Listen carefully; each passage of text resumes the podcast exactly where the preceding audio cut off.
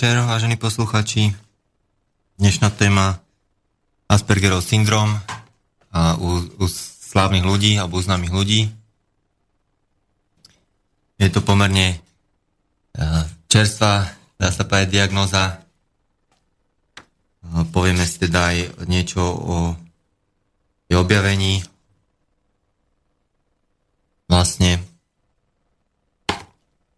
v podstate v roku 1944 objavil Hans Asperger, keď podal správu o niektorých svojich pacientoch, ktorí mali zvláštnosti v komunikácii a poruchu spoločenskej prispôsobivosti, čo zahrňalo nedostatok empatie, abnormálny pohľad,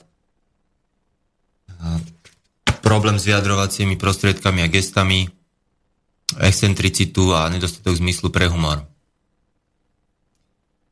Ľudí s, týmto syndromom môžeme, označiť za čudákov, ktorí však e, často sú špecialisti vo, vo svojej, e, často sú aj workoholici a preto sú aj špecialisti vo svojej oblasti pôsobnosti. Autor Johan James, autorka, v, v knihe Aspergerov syndrom, mimoriadný ľudia mimoriadne výkony, ktorá vyšla v češtine. Popisuje 20 prípadov, o ktorých sa, e, pozoruhodných a slavných ľudí, o ktorých sa predpokladá, že trpeli Aspergerovým syndromom.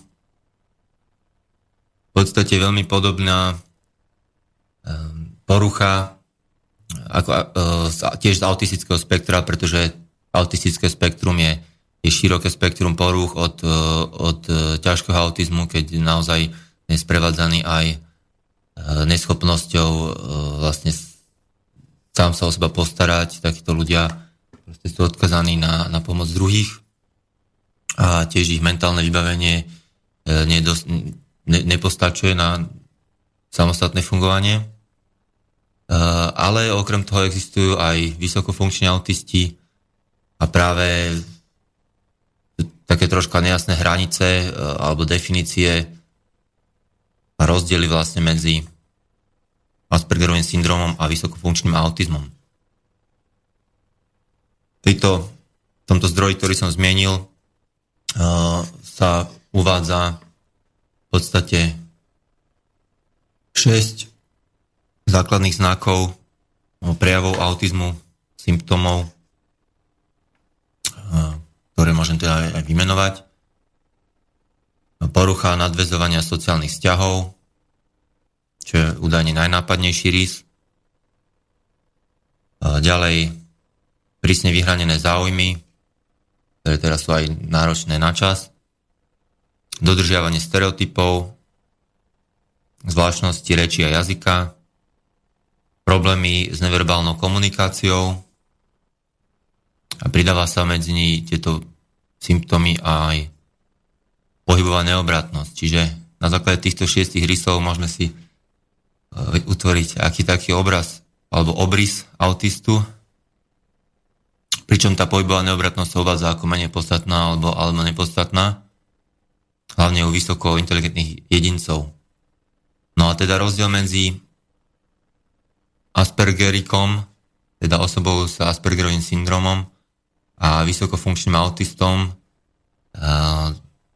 sa tu uvádza ako, že spočíva v tom, že, že zatiaľ čo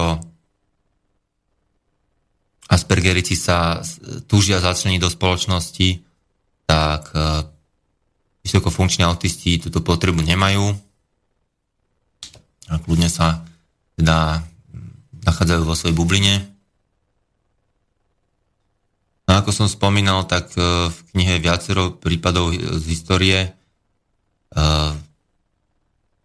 aj z vedeckej oblasti, aj z umeleckej, e, napríklad traja sú vytvarníci, traja hudobníci, traja spisovatelia, traja fyzici, dvaja matematici, jeden biológ.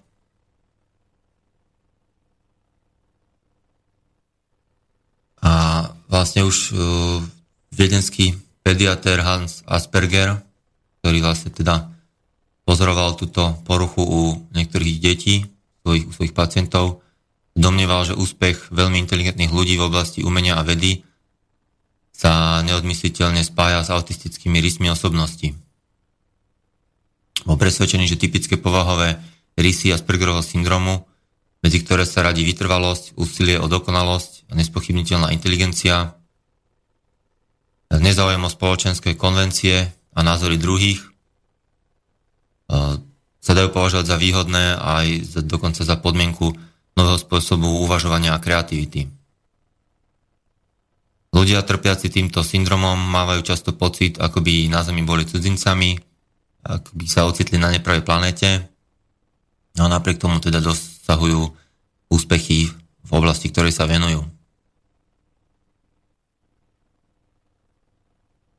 Samozrejme, netýka sa to všetkých, e, všetkých ľudí s Aspergerovým syndromom, ale nejakého percenta, to sa píše nepatrné percento, ktoré dokáže teda tieto schopnosti aj využiť, dokáže vyniknúť v konkurencii.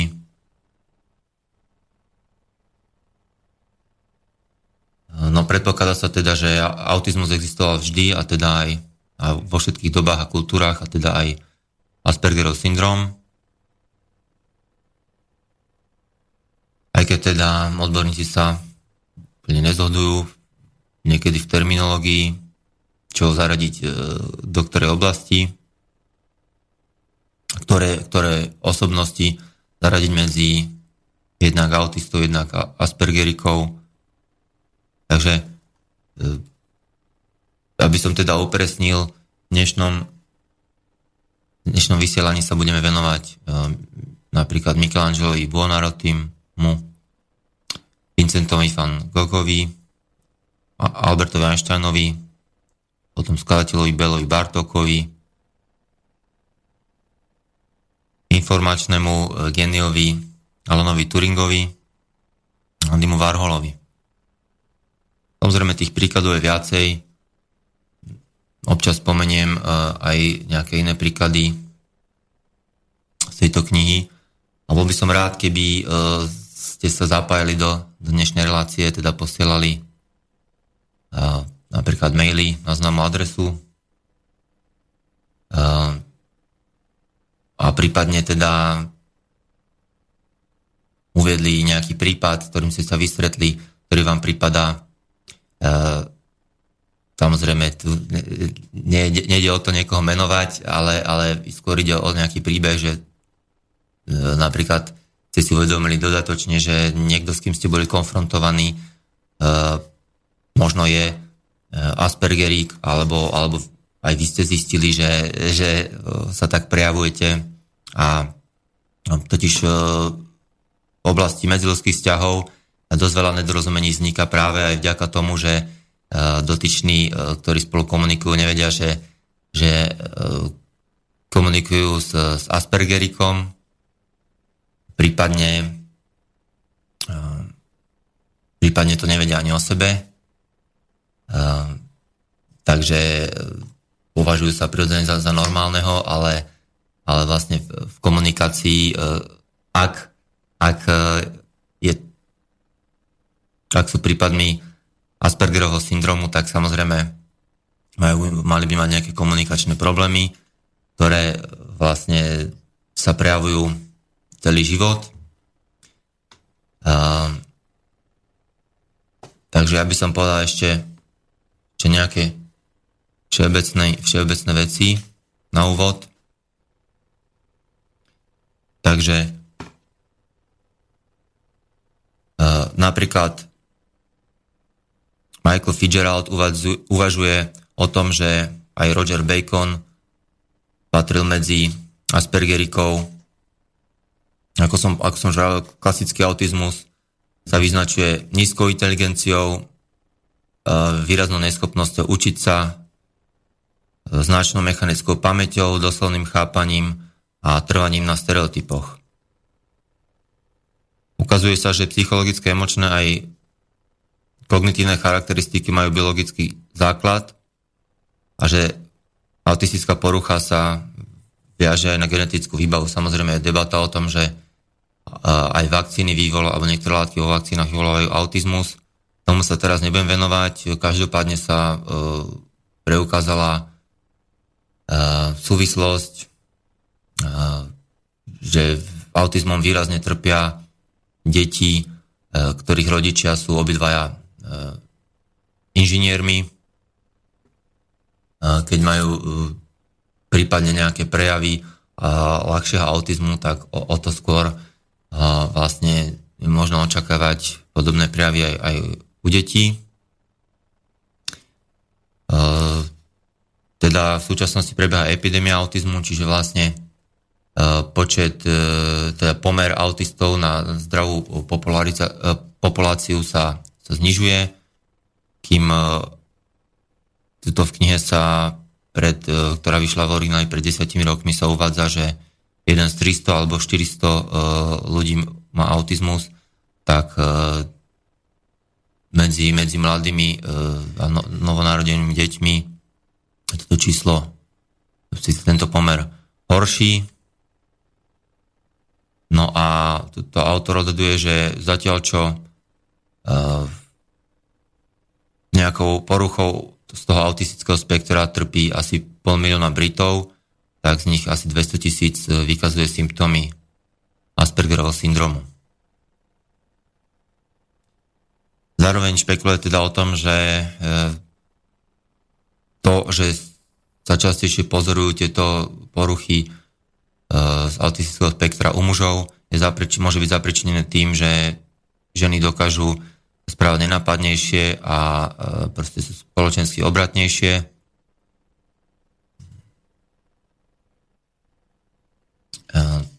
A každopádne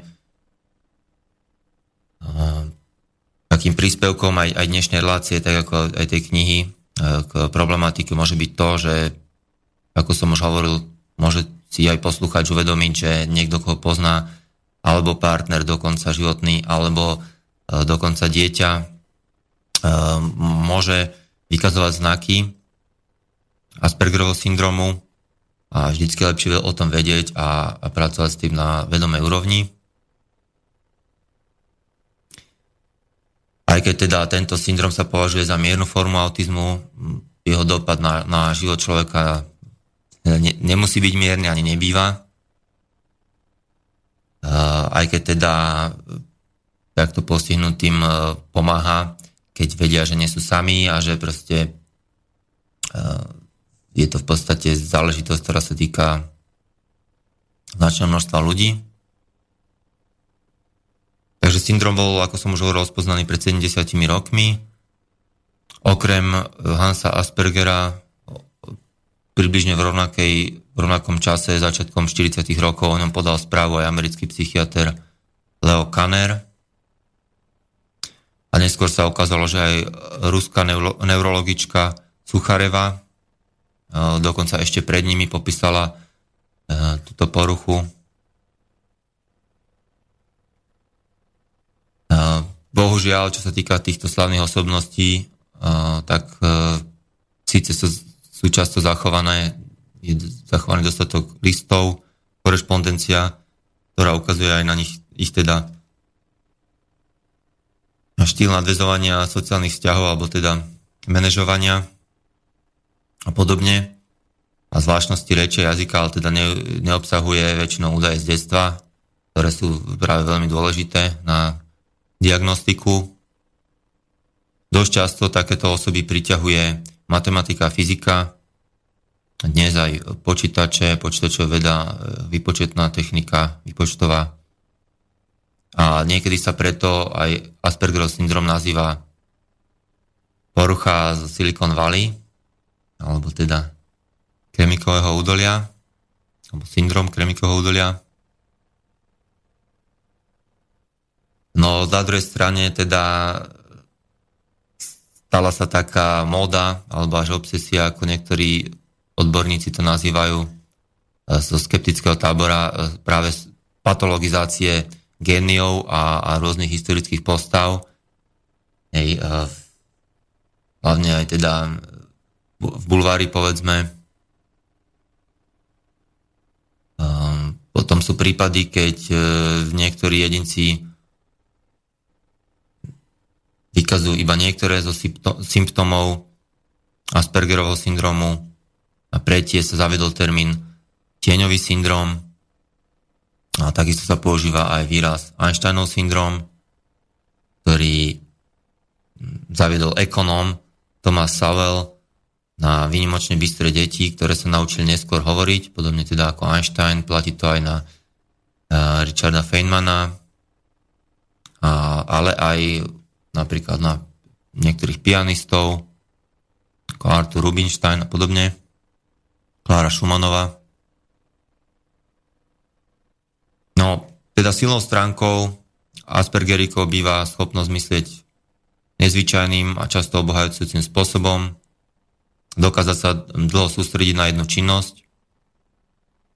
A takto postihnutí jedinci teda sú schopní dosiahnuť veľkú koncentráciu a tiež majú veľkú výdrž, čiže, okrem, čiže sústredenia a výdrž um, proste vytrvajú tak dlho, že iní ľudia by už nejaký problém vzdali, ale oni sa mu až obsesívne proste venujú, uh, dokiaľ ho, ho nevyriešia, nedokončia nejakú úlohu.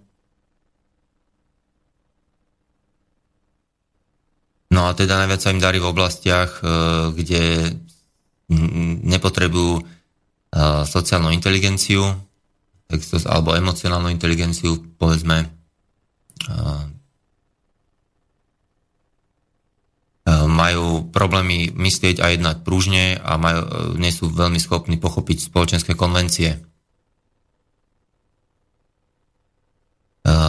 Dnes už v podstate prebieha podobná nejaká kampaň s radou autistov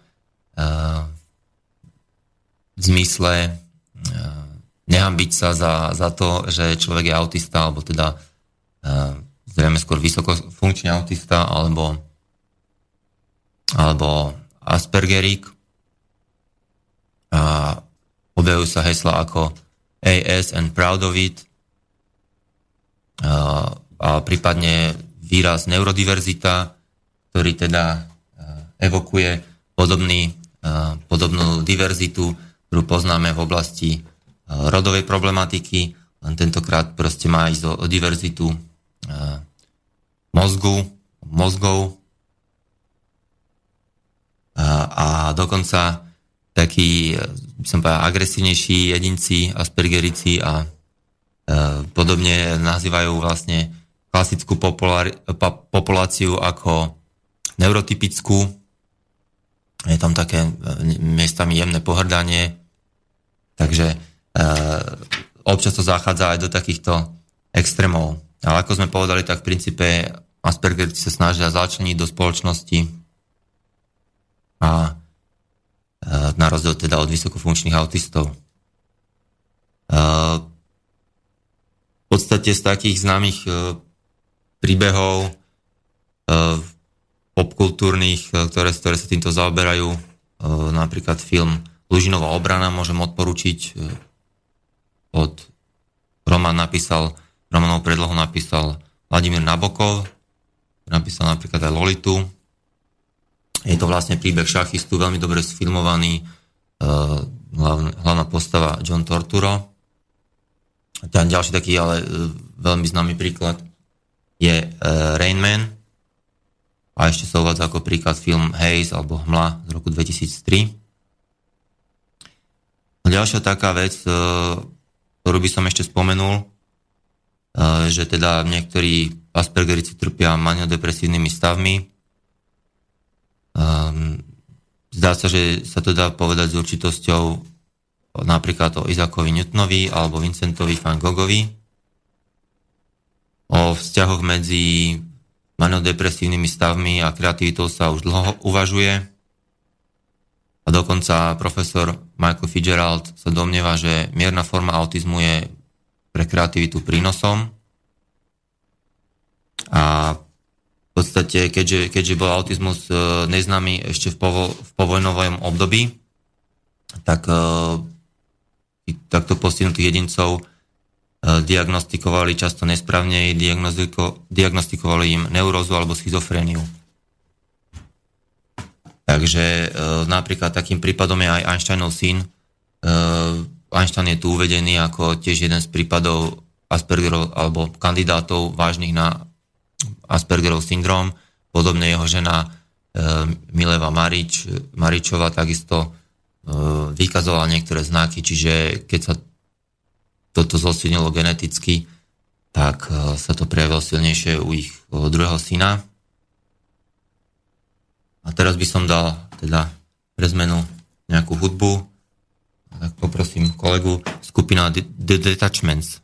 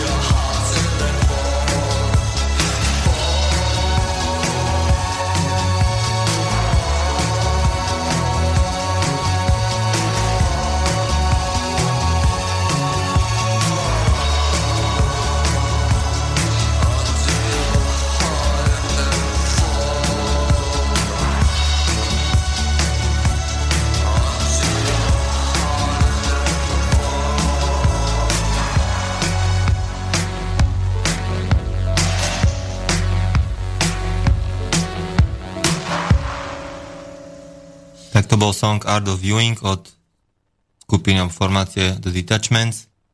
Ak si dobre spomínam, tak pojednáva o tom, že zalúbený, predpokladám, spevák e, e, chcel stretnúť ešte slečnu, ktorú stretol predtým a nejako telepaticky sa s ňou pokúšal spojiť, preto to odkazuje na tzv. remote viewing, na ďalkové videnie, o ktorému sme sa už venovali. No a teraz by som teda podrobnejšie sa uh, venoval troška tým, tým znakom uh, Aspergerikov no a potom by som prešiel na konkrétne príklady aj teda historické a dostaneme sa hádam aj na nejakú spätnú väzbu od posluchačov. Takže prvá z tých, prvý z tých e, znakov, ktoré som spomínal, je porucha nadvezovania sociálnych vzťahov,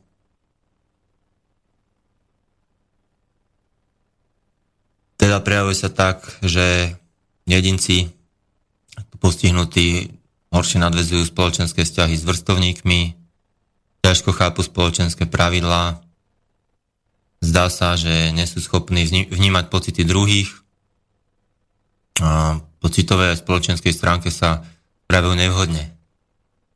Samozrejme, každý sa asi niekedy správa nevhodne, ale keď je to ako taký poznávací znak, tak je to asi iný prípad. Takže toto je teda najnápadnejší rys Aspergerikov. Napríklad filozof eh, Ludwig Wittgenstein tiež teda mal nejaké problémy v emočnej oblasti. Nikdy sa mu nepodarilo, ako sám sa vyjadril, ovládnuť umenie patrične sa orientovať v spoločenských vzťahoch a komunikácií. Um, tvrdil, že ľudské vzťahy mu pripadajú ako čínština. Um, tí, čo ho poznali, mnohí z nich sa stiažovali na jeho egocentrizmus, nedostatok e, vnímavosti k druhým a k ich pocitom a to, že všetky jeho vzťahy sa zakladali na konfrontácii. A musím povedať, že mi to aj pripomína mňa e, kedysi, keď som sa troška zorientoval, samozrejme aj teraz, ale myslím si, že sa tá situácia zlepšila. Ďalej sa tu uvádza, um, že ľudia, ktorí sa úzkostlivo snažia byť poctiví a úprimní, ale teda chýba im to, čo sa nazýva EQ, alebo aj teda emocionálny kvocient, alebo tiež e, zmysel pre takt, tak sa to dá, môže nazvať v tomto prípade. Proste takíto ľudia, čo sa snažia byť postivo úprimní, sa môžu javiť ako, ako otvorení, ale aj, aj ako bezohľadní a hrubí. A práve napríklad aj Wittgensteina sa ľudia desili pre jeho až šokujúcu úprimnosť. Inak podobne, eh, keď si spomínam, tak eh, podobne označovali aj Deža Ursiniho, jeho vrstovníci, vlastne s tou svojou úprimnosťou veľa ľudí odstrašil. Takisto sa aj ďalšie znaky, myslím, splňa. O ňom tiež bol natočený film dokumentárny Momentky. Takže prípadne zájemcom odporúčam tiež si, si tento film pozrieť. A sami teda si môžu spraviť názor. Takisto Bela Bartok, aby som ďalšieho skladateľa menoval, keď klasickej hudby, nevidel žiadny zmysel v dodržovaní dvorilostných konvencií v spoločenskom styku. A napríklad Alfred Kinsey a aj teda Wittgenstein nikdy neviedli nezáväznú konverzáciu. Často Aspergerici e, veľmi túžia po popularite, oblúbe chcú byť teda súčasťou spoločnosti a teda majú ale aj tak problém udržovať priateľské vzťahy. Aj sa stáva, že často náhle prerušia priateľstvo a definitívne, definitívne zvolia si taký brutálny prístup, že všetko alebo nič. E, takisto teda behom dospievania je častá vec, že teda snažia sa nájsť nejakú cestu, ako si poradiť s tými spoločenskými udalosťami. a často sú buď až podozrivo zdvorili, až prehnane zdvorili, alebo a rezervovaní, alebo majú ďalšiu stratégiu, ktorou je vtipkovanie, aj keď teda často je to, je to divný humor, ktorý ostatní nechápu. Um, a často teda nepoznajú tiež mieru a permanentne žartujú a čo pôsobí naopak únavne. Um, to je totiž tiež taká, taký klasický jav, že Aspergerici, keď niečo rozprávajú druhým, tak e, často sú tak zaujatí tou témou, že nerozpoznajú, kedy začínajú nudiť, vykladajú úplne e, nepodstatné podrobnosti, ktoré samozrejme nikoho nezaujímajú. Napríklad Alan Turing odpovedal na otázku kľudne celé hodiny. Napríklad ďalšia vec, majú aj menej priateľov často vďaka tej vyhranenosti. Napríklad Michelangelo sa Buonarroti sa priznal, že nemá žiadnych priateľov a dokonca, že o žiadnych ani nestojí. To je otázka, že či sa tu nejednalo skôr teda o vysokofunkčného autistu. Uh, Newton tiež uh, bol neobyčajne neschopný nadvezovať priateľstva, neposkytol ľuďom ani nejakú príležitosť, aby ho mohli mať radi. Takisto Jonathan Swift sa ocitol v tomto výbere, ktorý je autorom Gulliverových ciest. V osobnom kontakte bol neodolateľne šarmantný, ale mal prudké reakcie, e, ktoré prerastali do výbuchov hnevu. V súvislosti s ním sa spomínajú slova, ktoré zabíjajú a, tiež strašný, strašný pohľad, po, po ktorom ľudia zostali ako, oneme, ako onemeli.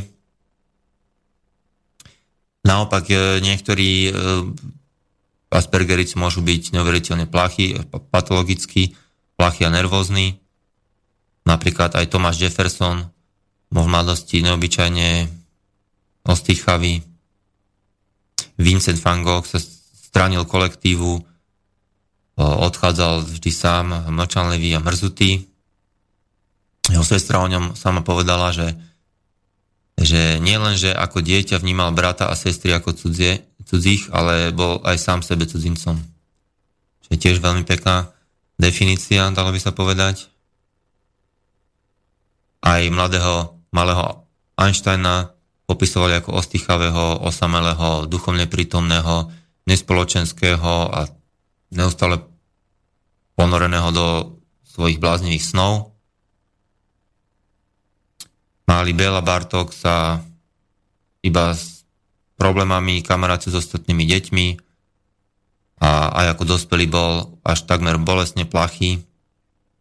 Len malo ľudí sa v jeho prítomnosti cítilo uvoľnenie. Turing eh, vraj raz poznamenal, že s postelou udržuje intimný spoločenský, intimnejší spoločenský styk než s ľuďmi. Je ďalšia vec teda, že niektorí uh, Aspergerici boli homosexuálmi, aj Turing, Warhol, aj Michelangelo a ďalší. Uh, nemusia sa vždy strániť uh, spoločenského života. Uh, napríklad Warhol mal bohatý spoločenský život, lenže od ľudí aj emo- ich emócií sa pritom izoloval na tých večerkoch posedával v rohu a mlčal. Nevenoval pozornosť ostatným ľuďom. Boli mu tiež všetky spoločenské zvyklosti cudzie. Bol neohrabaný v spoločenských vzťahoch a mal len veľmi malé pochopenie. Keď rozprával, tak dosť často rozprával o svojej práci a o iných veciach prakticky nevedel rozprávať. Už Uh, okrem toho aj to, že 20 rokov jedol Campbellovú polievku paradajkovú, to tiež o niečom vypoveda. To uh, asi teda uh, tiež svedčí o týchto veciach. Uh, fikcia, to už je vlastne skôr dodržávanie stereotypov. Tomu sa ešte dostaneme. Uh, napríklad tu ďalší príklad Glenn Gould, pokiaľ s ním boli v miestnosti ďalšie, ešte ďalšie dve osoby, tak bol podráždený a keď už boli tri, tak, tak sa jeho normálne narastala jeho úzkosť významne. Čiže teda jednoducho už, už dva ľudia okrem neho v miestnosti bolo, bolo na zváženie, ale traja to už, to už bola nepríjemná atmosféra. Takže toľko k tomu, k tomu e, vlastne prvému znaku, porucha nadvezovania sociálnych vzťahov. Ďalším znakom je, sú teda príliš vyhranené záujmy, prísne, ktoré úplne pohlcujú pozornosť e, dotyčného tak, že vlastne nevenuje iný, iným činnostiam, nedáva im ani priestor a teda má to tiež, jeho činnosť má silne stereotypný charakter. Za takú obsesiu sa dá považovať aj, aj nadšenie pre matematickú dokonalosť. A napríklad aj filozof Wittgenstein sa zameral vyhradne na jednu oblasť filozofie, pričom vynechal všetky ostatné a vzdal sa všetkých ďalších aktivít pretože získal dojem, že okrem vytvorenia veľkého filozofického diela eh, nemá nič iné zmysel. No ako som už hovoril, tak Warhol tiež eh, nič to, nikdy veľa nenarozprávala, keď tak o svojej práci. Ďalším takým znakom je dodržovanie stereotypov, dodržiavanie. Takže tam ide o, to, že dobrovoľne si uh, zavedú rutinné a ritualizované výkony a majú teda stereotypné záujmy o k sebe či ostatným. Odborne sa tomu hovorí aj fixácie, najrozmanitejšie obsesie a kompulzívne správanie. Nedávno som zaregistroval aj článok, že teraz neviem presne zdroj, určite sa to dá dohľadať, že podľa nejakého výskumu sa ukazuje, že vlastne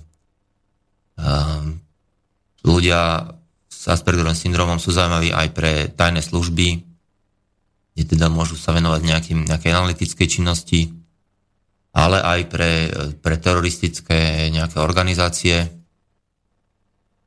um, pretože tam je tiež nejaká vlastne kvázi disociácia emocionálna od, od, od spoločnosti ako takej. Ehm, potom ehm, často neviem ako vy, ja keď ehm, editujem nejaký príspevok napríklad do časopisu, tak tiež si to každú chvíľku ukladám úplne obsesívne. Už sa mi aj tak napriek tomu stalo, že sa mi párkrát neuložili, neuložili posledné verzie. No tak toto je takisto taká jedna um, zložka. Napríklad Newton tiež e, neustále, vtedy ešte samozrejme e, nestačilo premenovať súbor v počítači, ale e, všetko teda prepisoval ručne.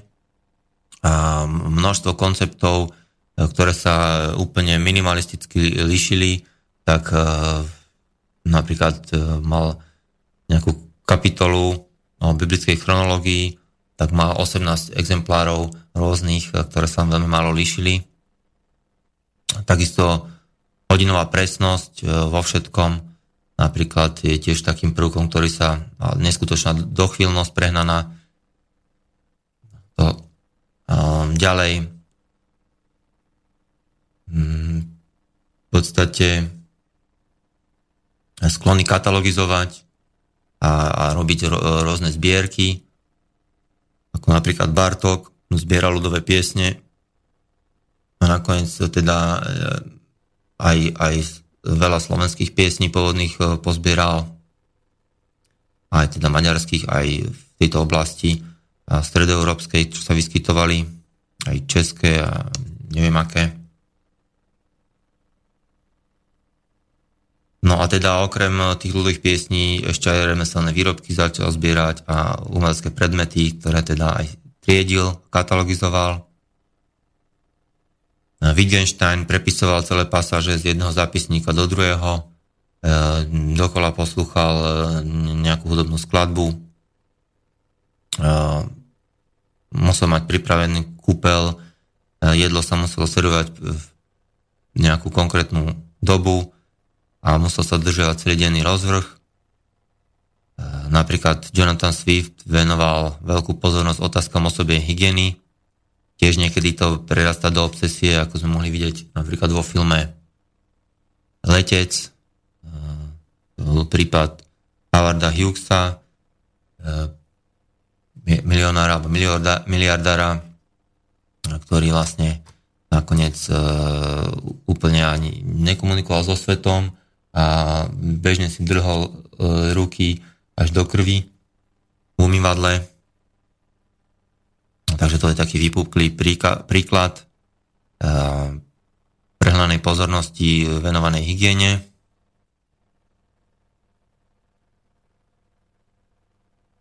Hmm. A paradoxne teda to ľudia často nedbajú na vlastný zovňajšok, napríklad aj e, Mileva Einstein už ku koncu uh, určite keď sa cítila izolovaná od, od vlastne toho vedeckého života, vedeckej obce, tak tiež sa tam prejavilo. Inak o Mileve Einsteinovej bude Maričovej bude článok, neviem teraz konkrétne sa, kto sa mu venuje, ale bude v najnovšom čísle Zema vek. V rubrike neznámi hrdinovia.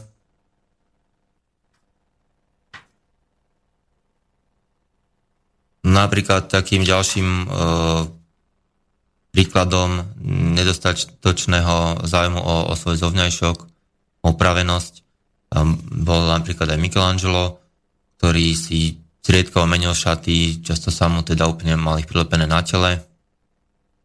A Newton sa obliekal lajdácky a neupravene, Podobne Einstein, keď e, prednášal, tak bol často celý e, zašpinený od kriedy.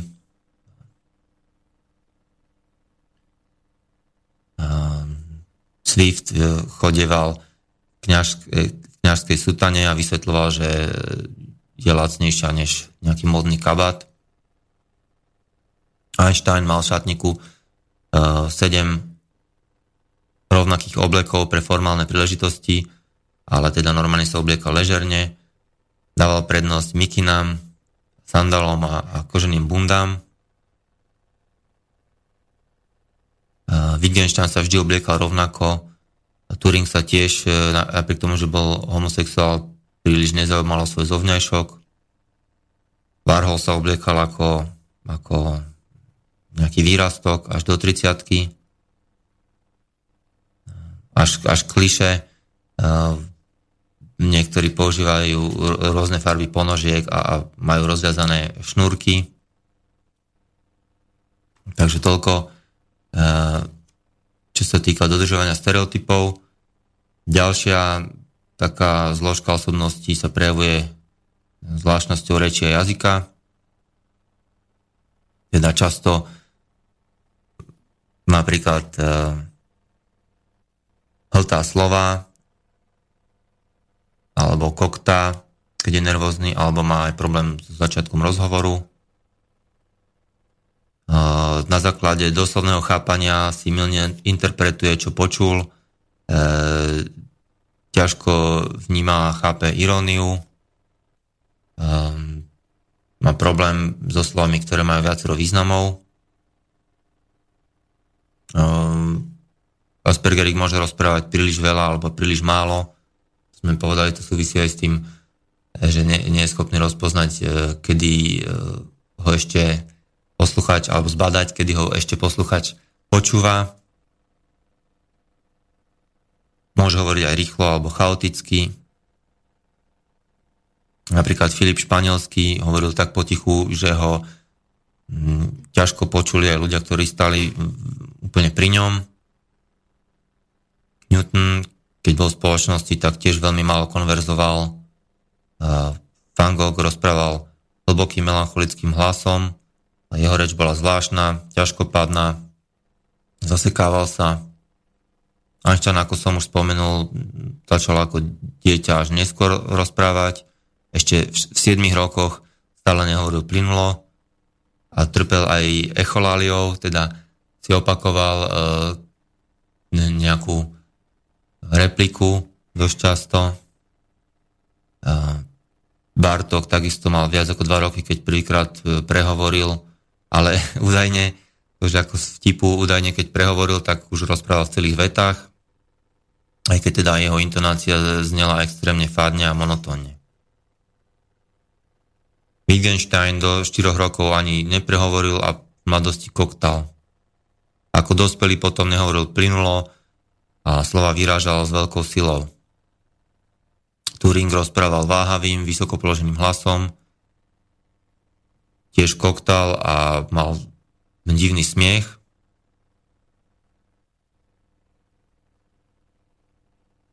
Dokiaľ nezmenil spôsob svojho vyjadrovania, tak aj Warhol zadýchane šeptal, neskôr reagoval na otázky mumlaním, často jednoslabičných a nesúvislých odpovedí tiež e, opakoval neustále jedno slovo.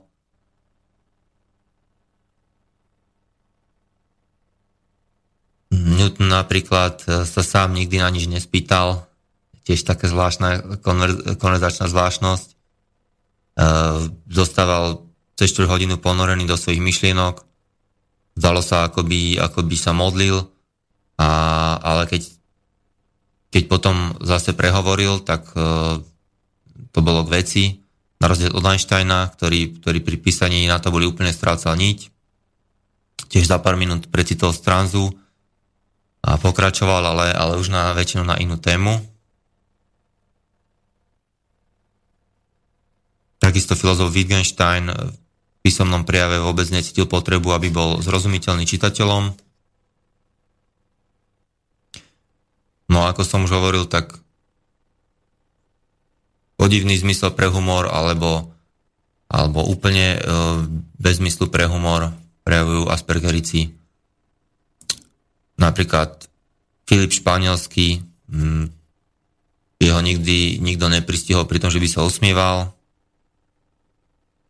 a e, behom 5 rokov Newtonovej prítomnosti istý Humphrey e, počul Newtonov smiech len raz a to úplne v divnej chvíli, keď, keď sa Newtona niekto spýtal, či je užitočné študovať Euklida, čo ho teda neobyčajne rozveselilo.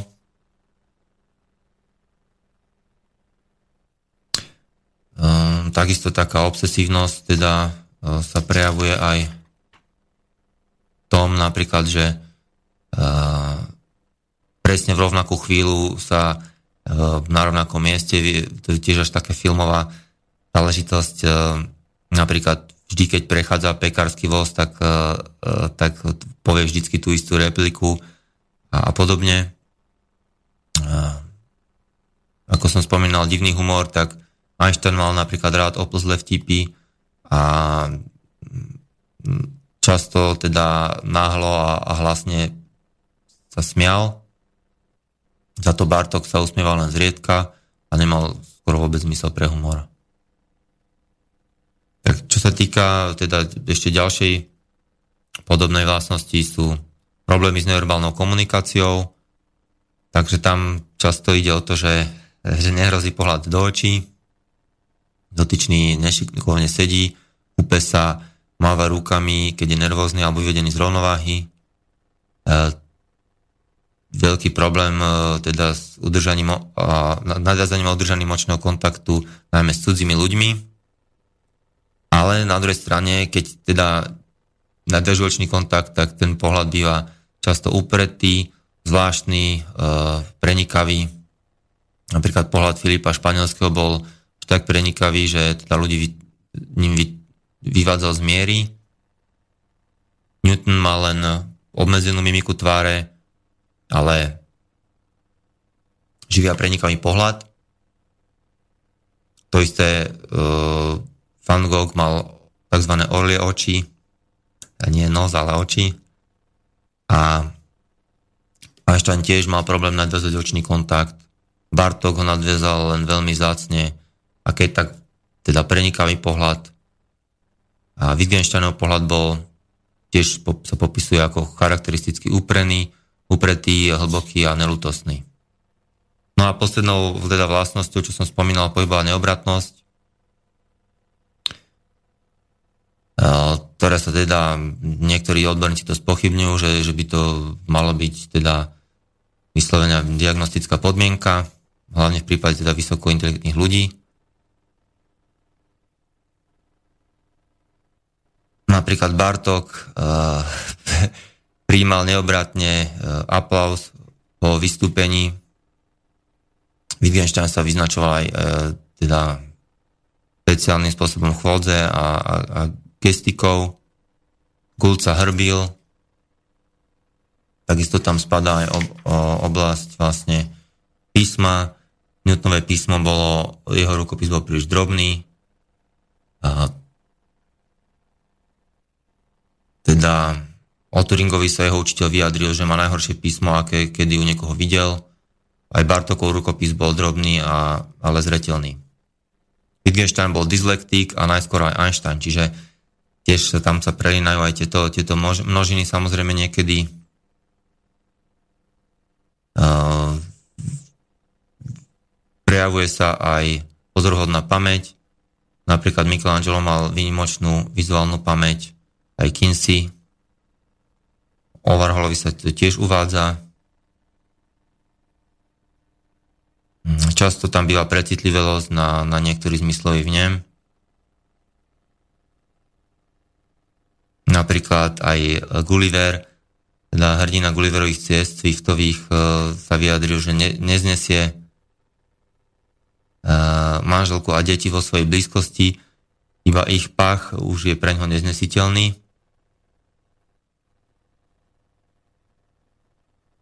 Um, dalo by sa povedať, že aj, aj taký brandizmus môže byť, e, môže byť e, prejavom e, tiež Aspergerovho syndromu. Warhol napríklad považoval za nezbytné kupovať si iba jeden druh spodného prádla, konkrétne dookola. Mm, často takíto jedinci majú však sa vedia výborne vcítiť do duše dieťaťa. Hovorí sa, že Einstein, že rozumel deťom, a takisto Bartok a ďalší. A Bartok sa vedel údajne vcítiť aj do zvierat a teda aj do e, ľudí, ktorých životy boli e, spojené s, so starosťou o pôdu, No a ďalším takým javom je, že často vyzerajú uh, strašne mladistvo na, na ich skutočný vek, čo sa týka napríklad Bartoka, uh, Turinga a ďalších. Um, môže sa vyskytovať aj blízky vzťah s matkou ešte dlho po dosiahnutí dospelosti. Zase napríklad u Bartoka Varhola. Uh, Napríklad Swift prehlásil, že nepozná ženu, kvôli ktorej by bol ochotný deliť sa o vlastnú postel. Russell zase nedokázal rozoznávať medzi e, chtíčom a láskou a teda partnerky využíval len ako prostriedok na ukájanie sa. To samozrejme sa vyskytuje aj, aj mimo Aspergerovho a celkovo autistického spektra. Wittgenstein sa tiež priznal, že nie je schopný poskytnúť nikomu lásku. Ako som spomínal, niektorí boli homosexuáli a väčšina z týchto osobností žila sama. Niektorí sa teda aj viackrát oženili alebo mali pletky, ale a dokonca boli schopní aj násilného jednania, pokiaľ sa oženili tak sa mohla ich e, brutalita alebo teda nejaká, nejaká, nejaké násilné správanie e, zamerať aj na manželku. E, často býva, bývajú veľmi uchvatení hudbou, čo napríklad aj Einsteina sa týkalo. Nebýva ani zriedkavosťou dokonalý sluch, ktorý mal napríklad Wittgenstein, aj Bartok. Takisto sa zistilo, že pri počúvaní hudby e, môžu niektorí autisti strácať všetky symptómy. No a keď e, vlastne hudba doznie, tak sa okamžite vracajú.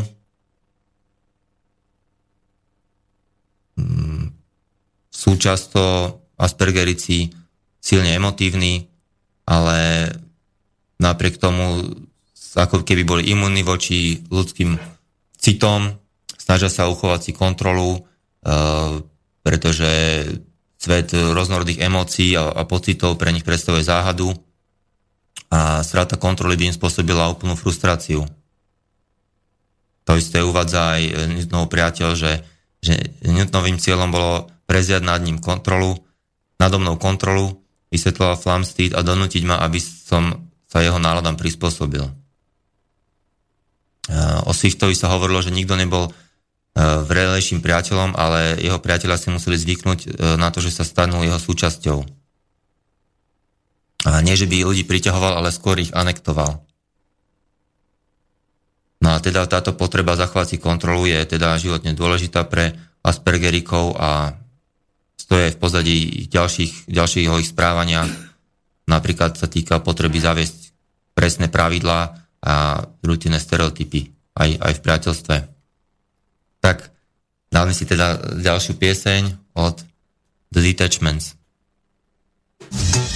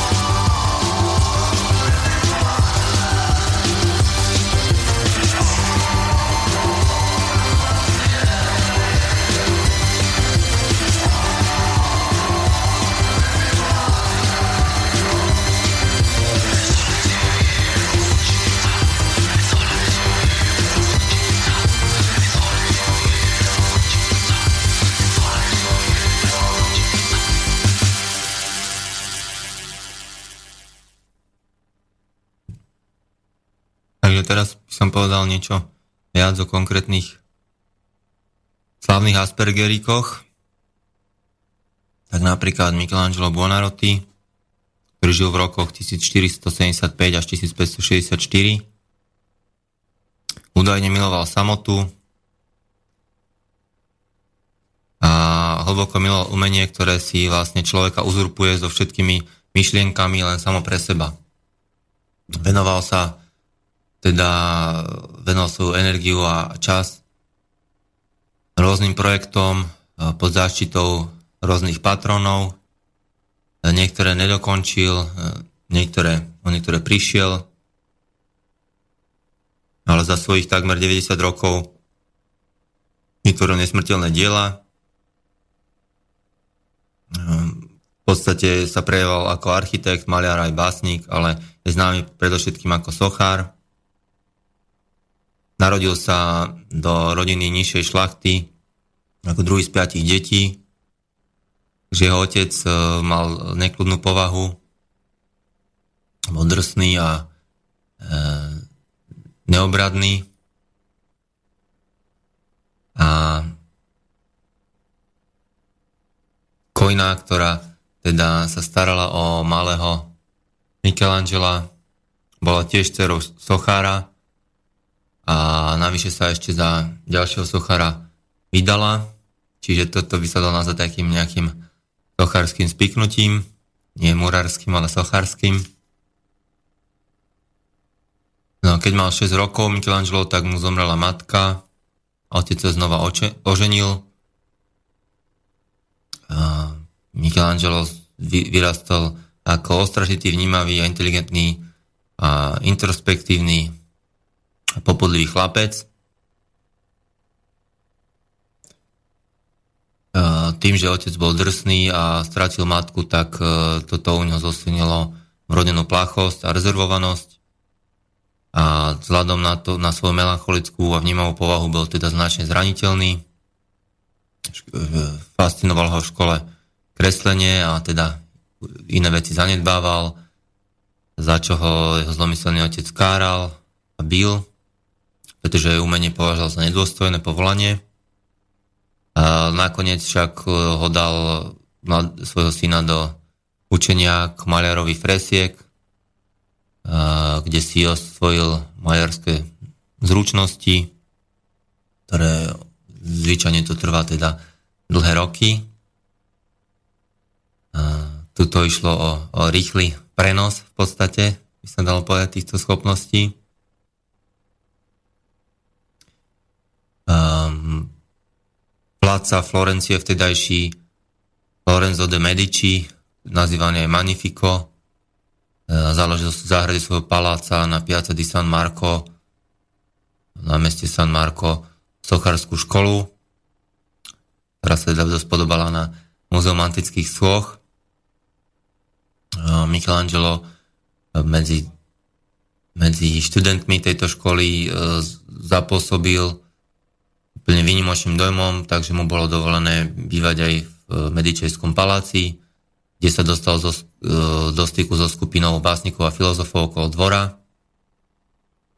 No ináč, toto je tiež taká typická, e, by sa dala povedať, okolnosť týchto slávnych Aspergerikov, že teda um, pôsobili v nejakej užšej skupine um, podobne nadaných jedincov, kde teda sa ešte navzájom ovplyvňovali a zosilňovalo sa tam vlastne to ich, ich vyhranenosť pre, pre konkrétny konkrétne povolanie alebo konkrétnu činnosť v rámci toho povolania. Takisto Einstein aj so svojou ženou pôsobili e, v podobnej skupine, ktorá sa stretávala u nich doma. Preberali tam tiež e, rôzne aj filozofické otázky, aj vedecké otázky. E, takisto aj Filip Španielský tam priamo vlastne na svojom dvore sa obklopil nejakou, nejakou skupinou ľudí, čiže to tam išlo vlastne o typickú skupinu šlachtickú na dvore. Takže Michelangelovi sa, sa darilo na medicejskom dvore, no po smrti e, starého pána Lorenza de Medici e, sa nakoniec vrátil Michelangelo Gocovi do rodinného sídla, e, pretože, pretože nástupca Lorenza bol povyšený a bezohľadný Piero de Medici, ktorý často zadával Michelangelovi podradné práce. E, napríklad raz, keď e, chumelilo, tak si ho pozval, aby mu postavil snehuliaka. Aj keď teda sa mu výsledok veľmi pozdával, tak e, Michelangelovi sa to nepozdávalo. A vlastne tento Pierre bol natoľko neschopný nejako sociálne, že, že vlastne medicinských vyhnali z Florencie onedlho a teda Michelangelo považoval za mysluplné tiež odísť najprv do Benátok a potom do Bolone. Potom sa vrátil zase do Florencie, ktorú medzi tým prehlásili za republiku, potom zase odcestoval do Ríma, kde sa uchádzal o zákazky u papeža Alexandra VI. Tiež má meno Rodrigo Borgia a u kardinálov získal sokárskú reputáciu za svoju pietu. A potom sa vlastne zase vystredali pápeži, takže pápež Julius II si žiadal vlastný veľkolepý pamätník v chráme svätého Petra, na čo teda vypukla roztržka medzi Sochárom a jeho patronom. No a nakoniec sa teda zmierili, ale aj tak o 30 rokov aj po výraznejších úpravách stále nebol nahrobok dokončený. Ďalšou teda Michelangelovou zákazkou bola, bolo malovanie presiek Sixtinskej kaplnky na strope Sixtinskej kaplnky čím teda si potvrdil maliarské renome. Ja sa priznám, že som taký barbár, že aj potom kým som sa tam prebojoval, čo som sa predbehol pri bráne, tak, tak ma to až tak neoslnilo po tom, čo som musel prejsť krížom krážom celý Vatikán.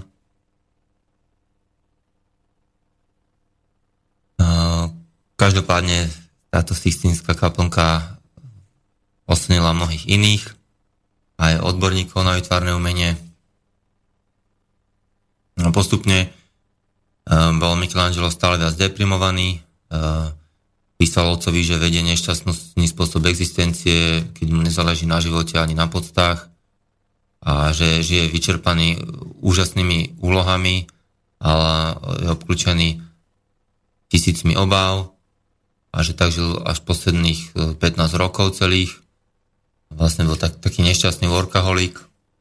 A že vraj v tom, za tých posledných 15 rokov neprežil ani hodinu šťastia. Michelangelo sa údajne pravidelne hádal, rozoberal každú úrážku, choval sa tak zle, že vlastne stratil všetkých potenciálnych žiakov, ktorí by ho mohli nasledovať. Odmietal učiť aj princov, aj keď sa doprosovali Nikomu nedovolil, aby ho pozoroval pri práci. Bol neprístupný. A keď aj niekto nebol jeho naozajstným rivalom, tak, eh, tak on sa ho z neho spravil, aspoň pomyselného, ako v prípade Rafaela, maliara alebo architekta Bramantea.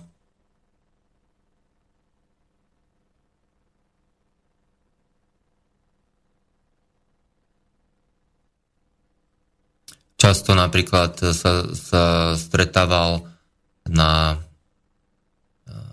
s ďalšími nejakými spriaznenými dušami na diskusiách o umení e, v Ríme, ktoré sa konali u Markízy, e,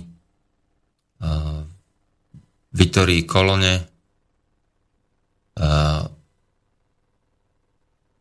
a vlastne keď táto Markíza zomrela, tak Michelangelo bol zúfalý a dokonca sa zdalo, že prišiel o rozum.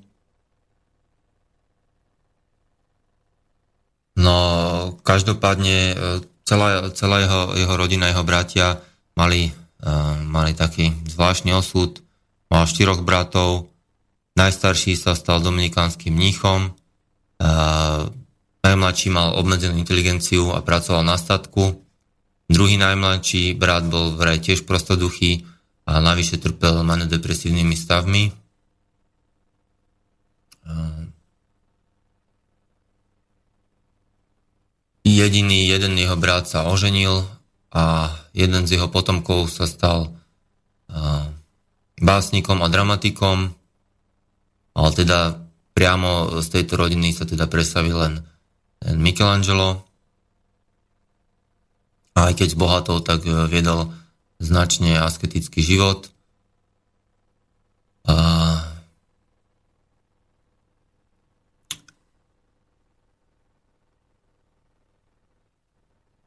Niektorí, niektorí psychológovia upozornili autistické rysy Michelangelovej osobnosti a naznačili, že môžu vysvetľovať umelcovú genialitu. A nedávno v roku 2004 Arshad a Fitzgerald e, dokázali, že Michelangelo trpel Aspergerovým syndromom alebo vysokofunkčným autizmom. A rozlišili teda tie základné symptómy, sociálnu neobratnosť, stereotypné správanie a egocentrickú posadnutosť nezvyklými a vyhranenými záujmami. Trpel vraj obsesiami a každodennými stereotypmi. Takisto mal stovky náčrtkov presiek Sixtinskej kaplnky, pretože mal teda neobyčajne dlhodobú vizuálnu pamäť. Bol paranoidný, narcistický a schizoidný, a plne sa sústredil na svoju vlastnú uh, súkromnú realitu. Takže toľko Michelangelo. Ďalším uh, podobným prípadom bol aj Isaac Newton. Uh, jeho teda zložitá povaha je známa. Božiarlivý, podozrievavý, nepriateľský a prejavoval rivalitu. A to všetko vraj poukazuje na ťažkú neurózu. Narodil sa vlastne na Vianoce 25. decembra 1642. Ako predčasne sa narodil a dokonca sa ani nepredpokladalo, že prežije na začiatku.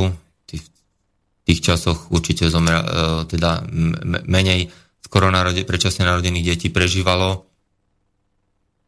jeho otec, ktorý bol Zeman, e, rovnakého mena, Zomrel 3 mesiace skôr, pred jeho narodením. Vyrastal, aj ako vyrastal teda ako samotár. Ako malý prekonal záchvat zúrivosti a podobnými záchvatmi trpel celý život. E, neskôr sa vyjadril, že teda vtedy hrozil otcovi a, a teda očimovi a, a matke, že, že im zapali strechu nad hlavou E, že sestru udrel, vzdoroval matke a napadal ľudí. E, zároveň teda sú e, záznamy o tom, že, že bol rozvážny a premyšľavý, veľmi málo sa objavoval vonku, a že by sa hral s ostatnými deťmi, radšej sa zdržiaval doma, a keď teda skôr v spoločnosti dievčat, keď mu zomrel aj očím, tak pomáhal na statku ako 14-ročný, ale teda toto nebola robota vôbec pre ňo, pretože stále myslel na niečo iné.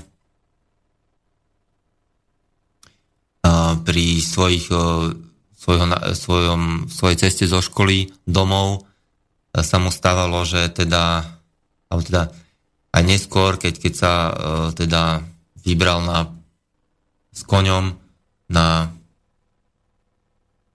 troška do prírody, tak e,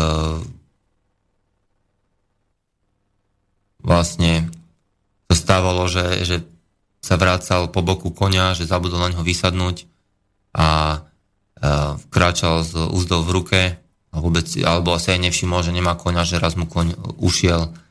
Takže uh, aj takéto extrémy sa, sa mu stávali uh, v zápisníkoch, ktoré sa zachovali. Píše o pocitoch smutku, úzkosti, obav a nedostatku sebavedomia. A medzi študentmi mal jediného priateľa, ktoré, ktorý ho popísal ako skľúčeného samotára a v roku 1662 prežil kritický depresívny stav v podobe obsesie hriechmi spáchanými aj e, vymyslenými. Prial si zomrieť a prial smrť aj iným. A v roku 1664 sa zrútil, že vlastne ako 22 ročný a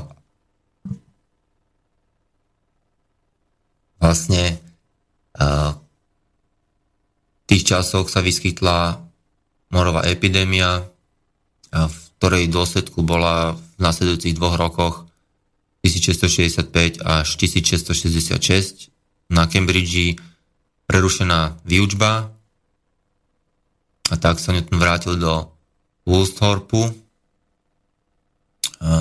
Tam práve vtedy vlastne prišiel na tie svoje revolučné objavy v matematike aj fyzike, e, ktoré ovplyvnili významne budúci vývoj vedy. E, v podstate týkali sa všeobecnej teórie gravitácie a kozmológii, ktorá bola na nej založená. Keď sa ho spýtali, ako to urobil, tak odpovedal, že sústredením a úplnou oddanosťou že mal problém stále pred očami, dokiaľ obrysy nezačali vystupovať zretelnejšie, kúsok po kúsku a dokiaľ sa neobjavili v plnom a jasnom svetle. A neskôr v pokročilom veku, keď hodnotil úspechy, ktoré dosiahol v minulosti, tak povedal, všetko to bola záležitosť morových e, rokov 1665 a 1666. To som bol na vrchole síl, schopný invencie a porozumenia matematiky a filozofii lepšie než kedykoľvek potom. Zrejme išlo aj o nejaké vypetie, kedy si uvedomoval svoju e, pominuteľnosť, jeho naokolo zúril mor, takže sa cítil asi motivovaný rýchlo niečo spraviť, kým e, nedaj Bože sám podľahne tejto epidémii.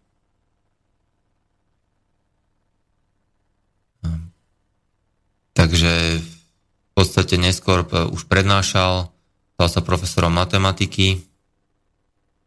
Um, na tému optiky prednášal.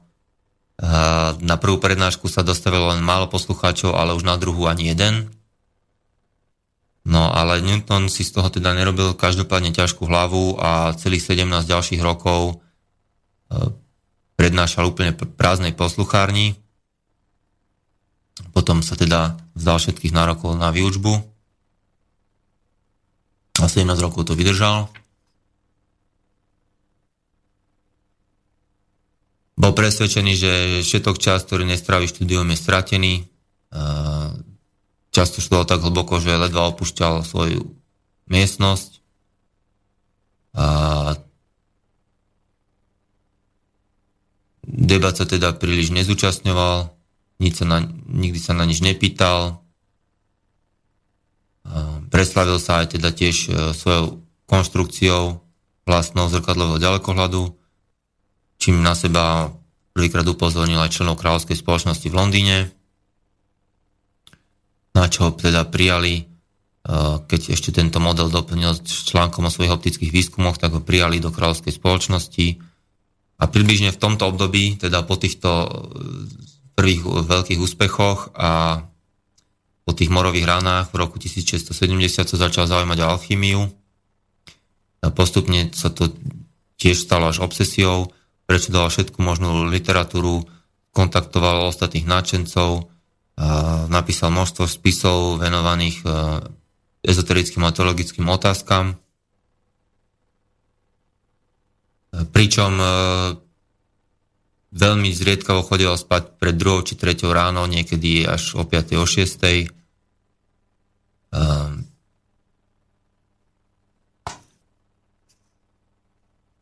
a tak ďalej. Eh, aj keď ráno vstával z postele, tak kľudne celé dni sedel na kraji postele aby, bez toho, aby sa obliekol, úplne ponorený v myšlienkách. Napríklad sa vydal na prechádzku, tak sa náhle zastavil, otočil, rozbehol sa hore schodmi a kričal Heureka a začal si hneď postojačky zapisovať pri stole, pretože si chcel okamžite poznačiť, čo ho napadlo. Niekedy sa rozhodol napríklad aj povečerať v hale, ale pomýlil sa, zabočil a vyšiel na ulicu a niekedy si to aj uvedomil, e, teda e, pomerne skoro, ale zase e, keď sa vrácal, tak zase nejak zle zabočil a zase zamieril inám. Stávalo sa mu, že zabudol aj na hosti. Napríklad niekoho zavolal si k sebe do izby a na pohárik, ale keď odišiel pre víno do vedľajšej miestnosti a dostal nejaký nápad, tak úplne zabudol, že na neho vedľa čaká niekto. Napísal teda svoje kľúčové dielo Principia. Vyšlo teda pod dlhším názvom Matematické základy prírodnej filozofie. A týmto získal medzinárodný ohlas a aj dodnes teda táto jeho práca sa považuje za, za jedno z najväčších, jedno z najväčších výtvorov ľudského ducha.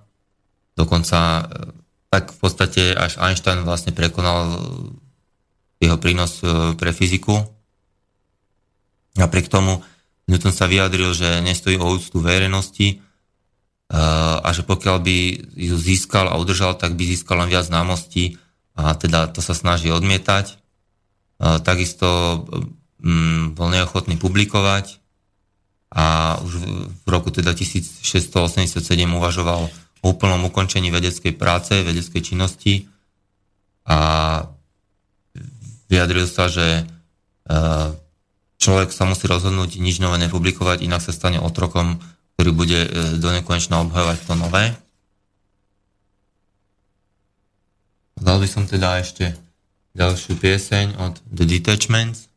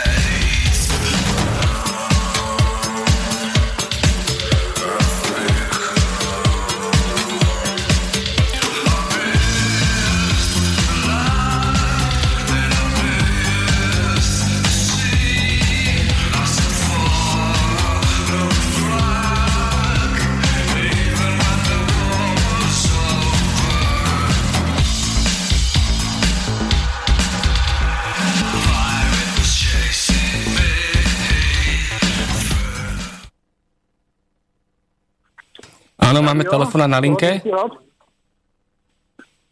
Môžete hovoriť, pekný deň. Halo, počujeme sa? No, počujem, a ešte beží pieseň? Nie, ja som stiahol pesničku, lebo ste telefonovali a s Milanom Pulmanom sme sa dohodli, že vás pustíme do vysielania, tak môžete dať otázku. Aha, tak počkajte, spíšim radio. lebo mne ešte beží rádio, akože pieseň. Ja som vám aj písal, že telefonujem. Chcel som sa zapojiť do rozhovoru. Vypnite si rádio a zapnite, povedzte otázku. No ani to nie je otázka. Ja som ste chceli akože sa zapojiť aj do, do tejto debaty, nie? Áno, áno. Nemusí byť otázka, keď máte nejaký postreh, prípadne teda viete o niekom, kto prejavuje podobné príznaky, tak... tak veľa vecí to v myšlienkach, ale už pol hodiny sa snažím dovolať, tak už aj veľa vecí mi vyprchalo. No. Ale chcel som e, e, napojiť rozhovor možno, že jedným pánom, vy ste spomínali Francisa Bacona. Áno. No, on žil presne vtedy ako Shakespeare. A ja mám takú informáciu, že tiež slobodný vysielač, ale český. A tam sa rozprávalo o ňom ako o písateľovi e, Shakespearea. Že napísal e, to, čo Shakespeare a, a nebol to Shakespeare, teda bol to Francis Bacon. No, uh, áno, uh, hovorí sa to napríklad aj o, o Marlovovi tiež, že, že napísal uh, či už všetky, alebo, alebo významnú časť proste uh, prác, alebo teda literárnych útvarov pripisovaných Shakespeareovi. Kto ešte? Uh, nejaký Marlow, myslím, že Filip Marlow. Lebo... Aha, aha, akože Marlow? Aha, to si pozriem ešte. To, to som zaregistroval tiež, že teda niektorí pripisujú to autorstvo Shakespeareových e, diel. Christopher Marlowe. Lebo pokiaľ je ten Aspergik, ano. Aspergik, ten Francis Bacon, ano. tak skôr by sa to hodilo na ňo ako na toho Shakespearea, lebo Shakespearea ste nespomínali ešte, tuším. áno, áno, áno. Bacona tam zaradiujú Shakespearea, neviem, to som nezachytil zatiaľ. A práve tu som natrafil nejaký článok, kde uvažujú, že, že teda či, či to bol teda podivín iba, alebo, alebo teda či, mm, či má Aspergerov syndrom Francis Bacon. Ale teda detaily neviem, ale vďaka, že ste nás upozornili tiež na, na túto osobnosť. No a ešte no. spomínali o ňom, teda keď písal že to nebolo iba akože doslovne, ako to my chápeme, dielo, ale to mala byť ako symbolika, ano. tak ako sa písali kedysi rozprávky v symbolike. Uh-huh. Bol som na jednom stretnutí e, pri Turčanských tepliciach, neviem, jak sa to volalo, tam dávali také rozprávky a vysvetľovali tú symboliku. Je to uh-huh. veľmi zaujímavé. A to, čo sa písalo ako Shakespeare, tak to bolo smerované, že pre slobodu múrárov, pre vyššie vrstvy, to bolo mm-hmm. akože pre nich písané. Konkrétne pre nich. Mm-hmm. A čo sa týka tých Aspergerikov, Aspergerikov, tak sa to, to, to, to dneska prvýkrát, ale sledoval. Áno, no môžeme ich volať aj Aspergerovci, prípadne, tak, alebo nejak ináč, ale tak vieme, čo myslíme. Alebo mm. ASPIS, oni sa volajú ešte skrátkovo. Uh, ale vy ste chceli niečo povedať? Áno? No a chcel som ešte povedať, teda, že sledujeme takto ľudí, hej, a veľa týchto znakov e, sedí na, na ľudí a prakticky, keď e, takýto, takéto široké spektrum spomínate, čo všetko patrí pod, pod tento syndrom, Áno to je až úžasné, že, že kľudne by som sa v tom videl aj sám. Áno, tak... Normálne. Ja tiež Takže... podobne som na tom, že tiež uh, tam spoznávam proste niektoré, jak by som povedal, rukopis. Uh, aj keď teda nemám zrovna nejaké drobné písmo, čo sa tam uvádzalo, ale, ale tak celkovo myslím ako obrazne. Takže áno, ja si tiež myslím, že človek môže, či už teda otázka je, že koľko tých znakov a do akej miery sa prejavuje samozrejme, to už je potom asi skôr otázka pre odborníka, ktorí tiež v tom ešte nemajú úplne jasno, lebo pomerne je to nová diagnoza uh, a tak ďalej a tak ďalej. Každopádne vám ďakujeme. Áno? Také diagnózy ako aj autizmus a schizofréniu ste spomínali, to sa všetko prekrýva. Áno. A neviem, koľko percent patrí do, do ktorej oblasti. No. Takže to je... No, ono sa robilo ešte, ešte nejaký výskum a takisto sa ukázalo, že vlastne tam ide aj in, o iné prepojenie neurónov vlastne, čiže preto aj oni volajú ľudí uh, klasických, volajú neurotypickí, lebo majú proste typicky uh, nejak rozmesnené a pospájané tie neuróny, kdežto títo ľudia s Aspergerovým syndromom majú nejak, nejak ináč. často sa napríklad pri autistoch spomína, že nemajú dobre vyvinuté tzv. Zrkadlové neuróny, ktoré vlastne súvisia s tým, že človek sa učí vlastne zrkadlovo správať k, k, k nejakým reakciám pozorovaným, hej, že vlastne reaguje, no neviem teraz nejak viac o tom, ale, ale niečo v tomto zmysle. Každopádne, že chcel som povedať, že ten mozog je aj tiež nejak ináč usporiadaný, že potom nie divu, že sa to prejavuje aj v tých sociálnych interakciách. Každopádne vám ďakujeme za telefonát.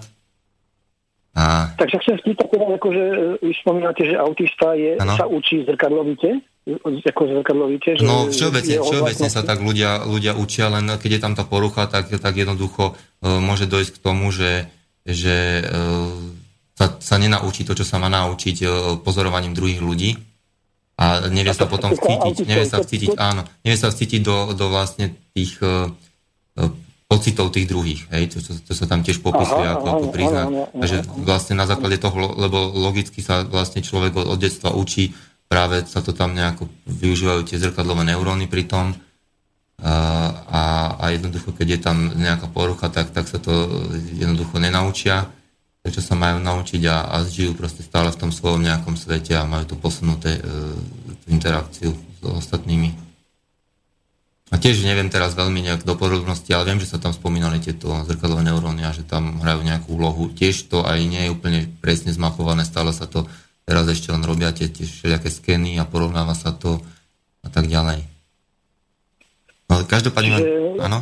Keď toto to zrkadlové vnímanie majú poruchu autisti, aj títo Aspergerici, áno?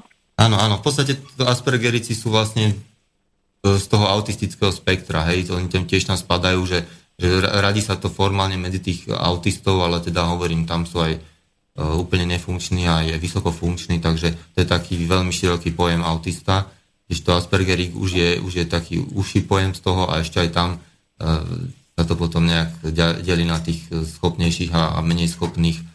No a tam už je to potom aj individuálne asi do nejakej miery, neviem, ako nie som psycholog, len e, na základe proste takých všeobecných charakteristík a, a nejakých všeobecných článkov, čo som sa dočítal, tak to sa môžem takto k tomu vyjadriť. A, no, takže dobre, už, no. keď vás to zaujíma potom, potom bližšie, tak samozrejme sa dá niečo, niečo vyhľadať aj na internete k tomu ďalšie. Jasne, áno. Tak vám každopádne dobre, ďakujem za, za telefonát a za no, ďakujem. poznámku. Obeknovi a Dobre. ďalej. Ďakujeme a počúvajte naďalej. No a ešte teda budem pokračovať chvíľku. Čo sa týka Newtona, tak e, vlastne neskôr, keď e, prijal výnosné miesto, bol menovaný správcom kráľovskej mincovne, umožnilo mu to presťahovať sa do hlavného mesta, do Londýna a tam sa k nemu pridala neter Katarína Bartonová. Uh, jej matkou bola jedna z jeho nevlastných sestier a bola veľmi duchaplná a okuzľujúca, 17-ročná dievčina. A tak si ju londýnska spoločnosť veľmi oblúbila stala sa miláčikom spoločnosti, robila vlastne Newtonovi domácu a pomáhala mu teda rozvíjať spoločenský život. A dokonca údajne bol vtedy Newton aj v spoločnosti príjemný a dokonca aj hovorný. Um, ľuďom na, načúval, nesmial sa im a nezľahčoval ich problémy. Uh, a schoval, choval sa veľmi príjemne a zdvorilo, až, až je to proste podozrivé v, v kontradikcii s tým, čo sa o ňom hovorilo predtým. Um, takže zase otázka je tiež, uh, sú rôzne zdroje a uh, samozrejme niektorí uh, z jeho súčasníkov mohol uh, vykresliť aj v lepšom svetle, uh, keď teda hlavne ak s ním ešte interagoval a plánoval interagovať neskôr, tak uh, samozrejme nemalo zmysel uh, nejak očerňovať, alebo tak, pretože mu to asi do, dotyčnému neprospelo pri Newtonovej povahe. Um, Newton bol v roku 1703 zvolený prezidentom kráľovskej spoločnosti a každý rok ho znova do tohto úradu zvolili až do jeho smrti. Um, teda tá povaha bola taká, že, že ukázal dvere aj starému priateľovi, uh, keď mal dojem, že, že napríklad nebere dostatočne vážne náboženstvo a napríklad uh, dotyčný jeho priateľ Heli, objaviteľ Heliovej komety, vlastne tiež bol tohto svetkom, kvôli, kvôli, kvôli náboženstvu sa s ním vlastne prestal stretávať, ale ako píše nejaký ďalší súčasník Newtonov, tak vydržal byť Newton 2-3 roky chladný, ale keď sa k nemu choval stále, správal stále rovnako a vážil si ho a začal byť zase priateľský.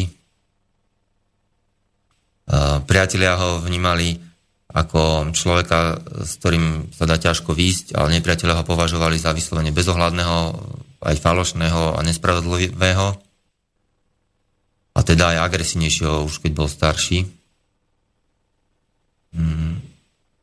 No ale teda, ako som už hovoril, sú rôzne zdroje a, a rozchádzajú sa na iné jeho vlastnosti. Niektorí tvrdia, že bol lakomý, niektorí, že bol štedrý, niektorí, že bol skromný, niektorí, že bol megalomanský.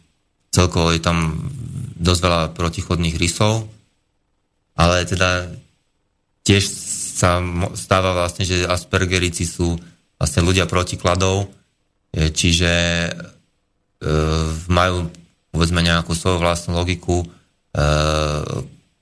ktorá nemusí ostatným prísť úplne logická a, a môže sa im zdať, že proste sa správajú protikladne, ale, ale oni na základe svojej nejakej vlastnej logiky sa správajú proste úplne sa neodchýlia od, od svojich proste názorov, aj keď teda tu pôsobí protichodne,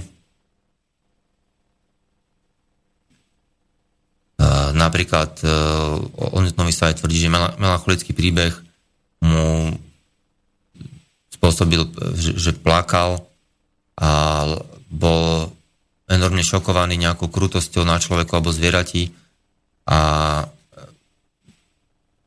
pritom e, zúril pri väzňoch, ktorí znehodnotili mince ako, ako správca kráľovskej mincovne a teda vôbec ne, ukázal ani trocha milosrdenstva, keď ich trestali. Ďalej um, na smrteľnej posteli um, teda sa priznal, že nevie, ako sa javí svetu a sám seba vidí ako chlapca, ktorý sa hrá na morskom pobreží a občas nájde nejakú, nejaký kamienok alebo krajšiu ulitu, než je, než je bežné, ale že veľký oceán pravdy leží nevidený stále pred ním. Takže prejavila istú, istú skromnosť, akoby jeho, jeden z jeho životopiscov teda oveľa neskôr sa vyjadril uh, o Newtonovi zmysle, že bol vynimočne schopný nadviazať blízky priateľský vzťah, alebo aj chorobne podozrievavý, vynimočne neschopný nadviazať blízky priateľský vzťah, pretože bol chorobne podozrievavý a tajnoskársky, podliehal výbuchom nenálady, kedy neušetril ani najbližších priateľov, vtedy sa uchyloval k polutovania hodným skutkom, ktorými si zamoril rôznymi spormi, si zamoril celý život, ktorého okradali o plod jeho práce a brali odvahu jeho obdivovateľom, ako by mal nejaký diabolský osud, ktorý ho preklial a, a mal teda podozrievo závislú povahu, ktorú mu zničila život. Bol nezvykle precitlivý na akúkoľvek osobnú kritiku a, alebo úvahu o osobnej cti, že prejavoval sa aj ako narcis. A teda behom svojho života si vytýčil medzi sebou a ostatnými ľuďmi neprestupnú stenu a aj priateľov ponechával v trvalej neistote, či sa ho niečím nedotkli. Čo teda fakt veľmi nepríjemné a tiež asi to nie je úplne zriedkavý jav v prípade Aspergerikov. Ďalej by si mohli povedať ešte pár slov, keď stíneme o, o ďalších, Vincentovi van Goghovi napríklad.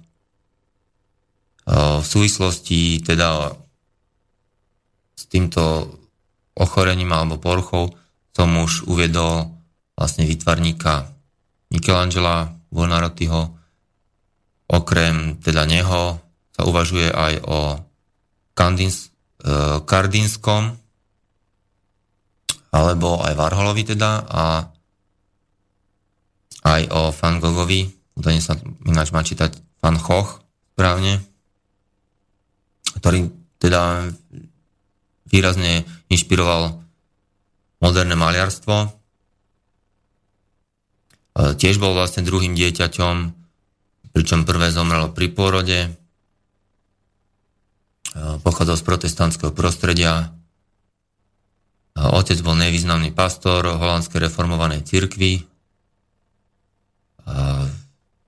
Mal niekoľko ovečiek v stáde, ale väčšina teda dedinčanov sa hlásila ku katolickej viere Dominantná bola matka, bola to inteligentná rozhodná žena, ktorá vedela dobre kresliť, pracovať s akvarelmi a vyznala sa aj v botanike. Vincentov e, dedo z otcovej strany dotiahol ďaleko v cirkvi, vysoko postaveného duchovného a z jeho šiestich synov nasledoval jeho príklad iba Vincentov otec, a teda ďalší synovia obchodovali v oblasti výzvarného umenia a z jedného syna sa stal admirál.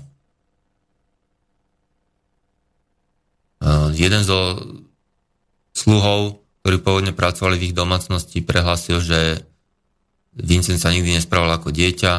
Uh, sám Vincent ho popísal svoje detstvo ako skľúčujúce, studené a sterilné pôsobil nápadne vážne, neusmieval sa, bol tichý a mrzút, neotesaný, nevedol žiadny spoločenský život, chodil von sám a tulal sa.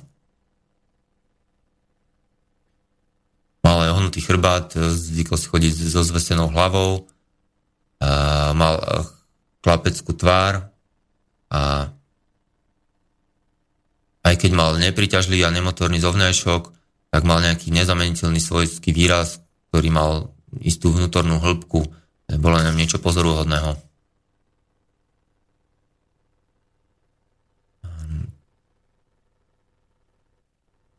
Keď mal 15 rokov, roku 1000, v marci 1868 jeho oficiálne vzdelanie náhle skončilo a ďalších 15 mesiacov strávil doma.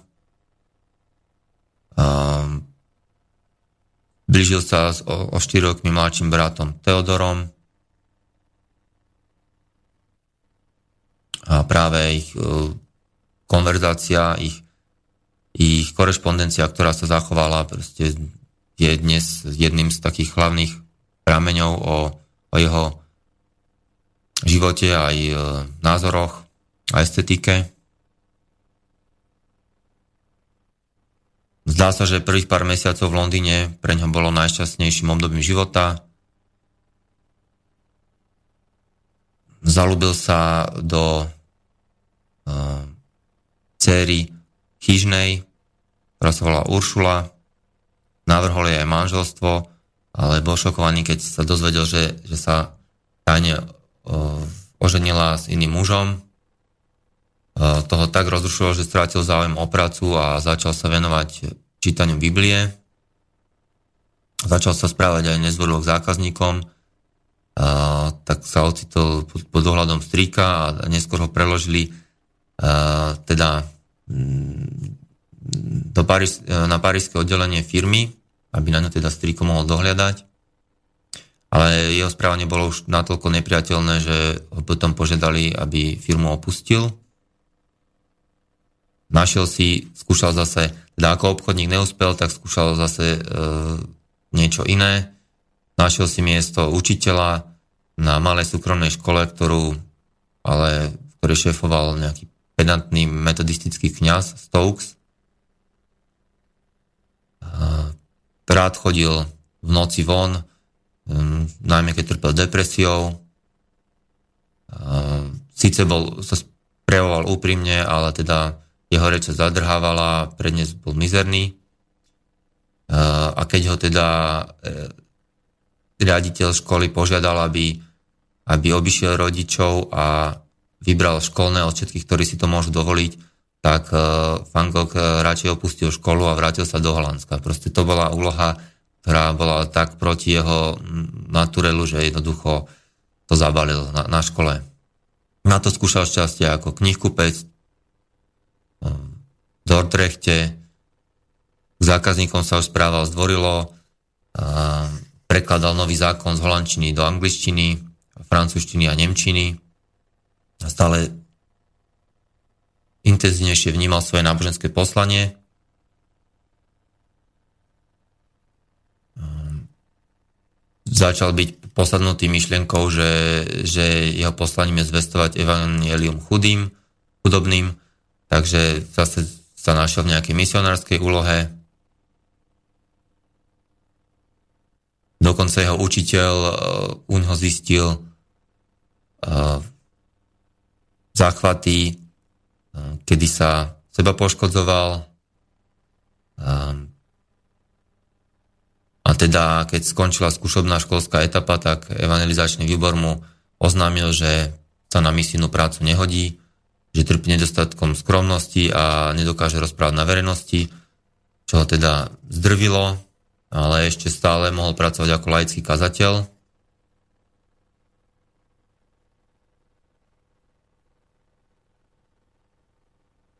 Takto strávil 22 eh, mesiacov, kde čítal z Biblie a navštevoval chorých, obliekal sa ako vandrák, eh, dokonca stravoval sa tak mizerne, že, že hľadoval často.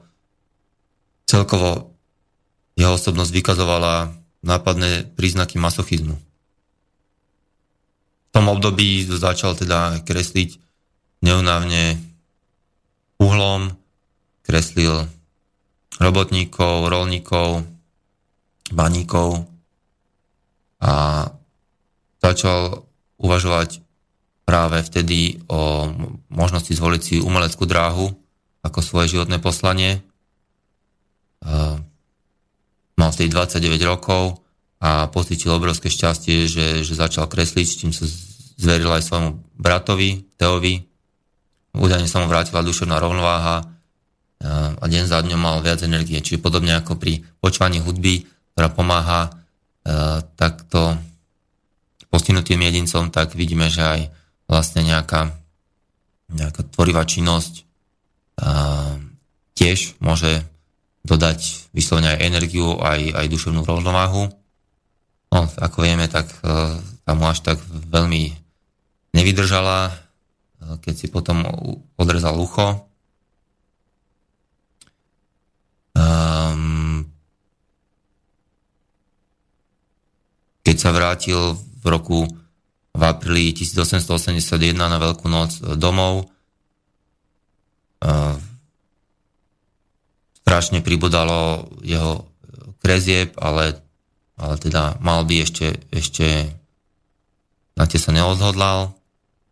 A keď sa zastavila u nich e, nedávno ovdovená cesternica z Amsterdamu, tak Van Gogh sa do nej zase zamiloval bez hlavo, e, strho, e, odmietla ho proste úplne stroho čo ho opäť zdr, zdrvilo a dokonca sa s ním neskôr odmietla aj stretnúť, e, keď, e, keď za ňou prišiel do Amsterdamu. Napriek tomu na nikdy nezabudol. Snažil sa teda zarobiť si na živobytie kresbami. Ďalšou ženou v jeho živote sa stala o 3 roky mladšia, e, staršia Klasina Mária Horníková, ktorou sa náhodne stretol bola alkoholička a, k svojej e, výplate si privyrábala prostitúciou, náš pracovala ako upratovačka. Pán jej bol oddaný, rozprával o svadbe, e, aj keď sa potom teda v nemocnici liečil kvapav, z kvapavky, zatiaľ čo ona porodila chlapca. Keď sa zotavila z, z poznatálnej depresie, tak sa s ním začala hádať. Vtedy v práci na obrazoch dosiahol fantastické tempo. Väčšina sa však nezachovala, pretože keď ich uložili, tak tam sa prejavil červotoč a teda mnoho ich vyhodili. Napriek tomu sa zachovalo 222, 225 krezie, 25 akvarelov a 185 olejov. Medzi nimi aj prvé majstrovské dielo Jedáci zemiakov. V Paríži e, sa vlastne nasťahoval k bratovi Teovi, ktorý tam pracoval a tam sa stretol s krúžkom impresionistov, s Gogenom, Toulouseom Lautrecom a ďalšími. Čiže zase sa, zase sa ocitol uh, v vlastne podobnej uh, skupine po, podobne nadaných uh, ľudí.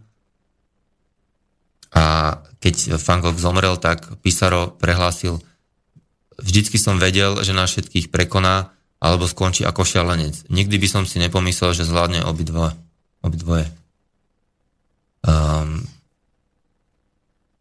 samozrejme e, k tomu e, neslavnému koncu e, významne pomohol absint a rozvinutý absintizmus, tak ako alkoholizmus z pitia alkoholu, tak v absinte sa nachádza, nachádzala vtedy ešte, ešte ďalšia nejaká opojná látka, tujon, ktorej množstvo je dnes regulované v absinte. No a potom dlhé pitie absintu sa prejavovalo vlastne absintizmom, ktoré tiež sa tam vyskytovali halucinácie, podobne ako, ako v deliriu. Um, presťahoval sa e, do Arl, kde veľmi teda aj začal piť a fajčiť. Um, plánoval tam založiť maliarský spolok, úplne nezávislý na, na intrigách e, parískej umeleckej smotanky. Potom prehovoril Gogena, aby tam za ním prišiel. Um, istý čas spolu bývali a tiež vzťah bol čiastočne homosexuálny. No a e, vlastne potom sa stala tá vec, že, že Van Gogh si odrezal ucho, zabalil ho a daroval prostitútke na čo teda Gogin splnil hrozbu, ktorou sa predtým vyhrážal, že sa vráti do Paríža a teda to, teraz to aj vykonal. Fangoga potom zavreli do Blazinca, neskôr sa neskôr Blazinec opustil, odišiel do Paríža, kde sa ubytoval zase UTA, ktorý e, svojho nedávno narodeného syna pomenoval Vincent. Tuto asi skončím, ešte poviem, že teda onedlho po Van Gogovej smrti teda uh, spáchal samovraždu aj na jeho brat Theo, uh, respektíve uh, umrel uh, 6 mesiacov po jeho smrti. Traduje sa, že sa teda nikdy nespamätal z otrasu z bratovej smrti a zrejme sa pomiatol. Tak to, to je koniec dnešného, dnešného vydania Dežavu a pokračujeme zase na budúce. Táto relácia bola vyrobená vďaka vašim dobrovoľným príspevkom. Ďakujeme za vašu podporu.